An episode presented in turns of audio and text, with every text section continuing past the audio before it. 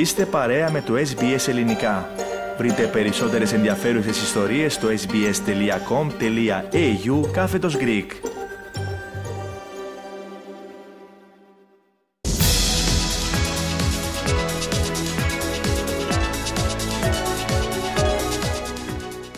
Βραζιλία και Κροατία εξασφάλισαν σήμερα το πρωί την πρόκρισή τους στα προημιτελικά του Παγκοσμίου Κυπέλλου που φιλοξενεί το Κατάρ. Πραγματοποιώντας σπουδαία εμφάνιση στον πρώτο ημίχρονο, η Σελεσάο απέδειξε πως δεν αστιεύεται, επικρατώντας εύκολα της Νότιας Κορέας με 4-1, με τους Βραζιλιάνους να αφιερώνουν τη νίκη τους στον θρυλικό Πελέ. Μάλιστα, ο Πελέ έκανε ψυχοντική ανάρτηση για την εθνική ομάδα της χώρας του μέσα από το νοσοκομείο που δίνει τη δική του μάχη και αν κρίνουμε από το αποτέλεσμα, τα κατάφερε πολύ καλά.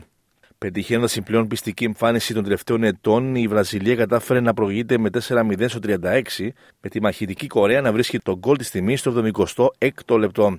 Παρά την άδοξη έξοδα από τη διοργάνωση, ο προπονητής της Νότιας Κορέας, Πορτογάλος Παούλο Μπέντο, δήλωσε ικανοποιημένος από την πορεία της ομάδας του.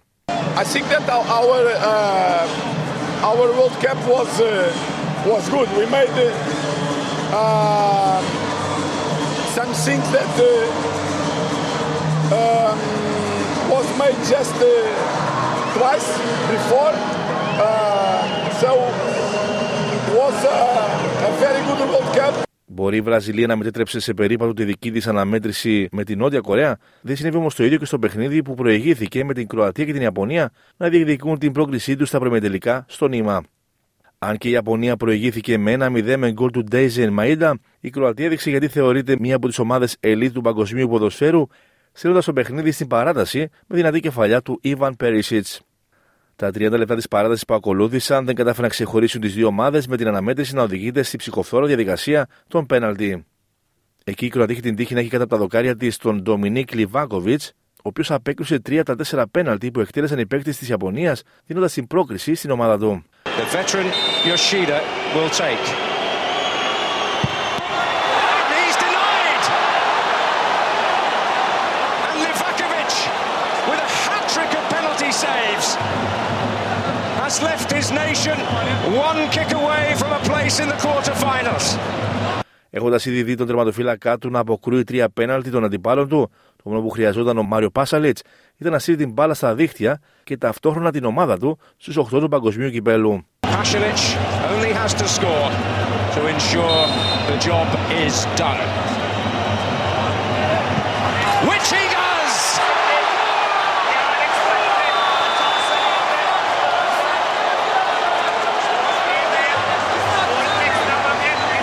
A sea of Croatian celebration for Japan.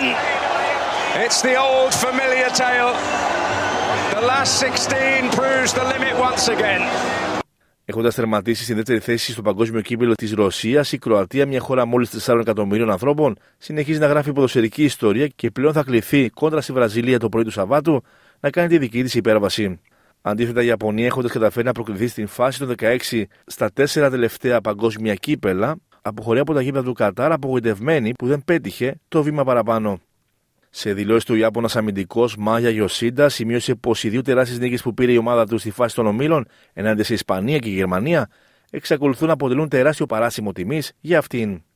We beat Germany and Spain in the group stage, so we should be proud of ourselves.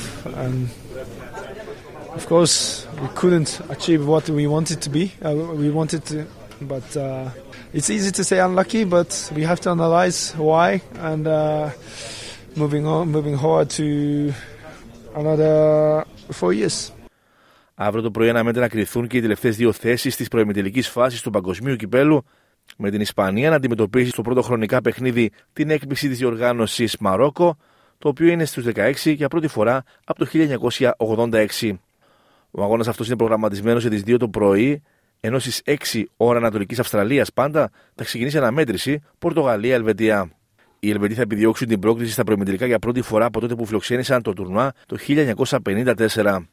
Οι νικητές αυτών των 2 αγώνων θα αναμετρηθούν το πρωί της Κυριακής με στόχο την πρόκριση στα ημιτελικά. Κάντε like, μοιραστείτε, σχολιάστε, ακολουθήστε μας στο Facebook, στο SBS Greek.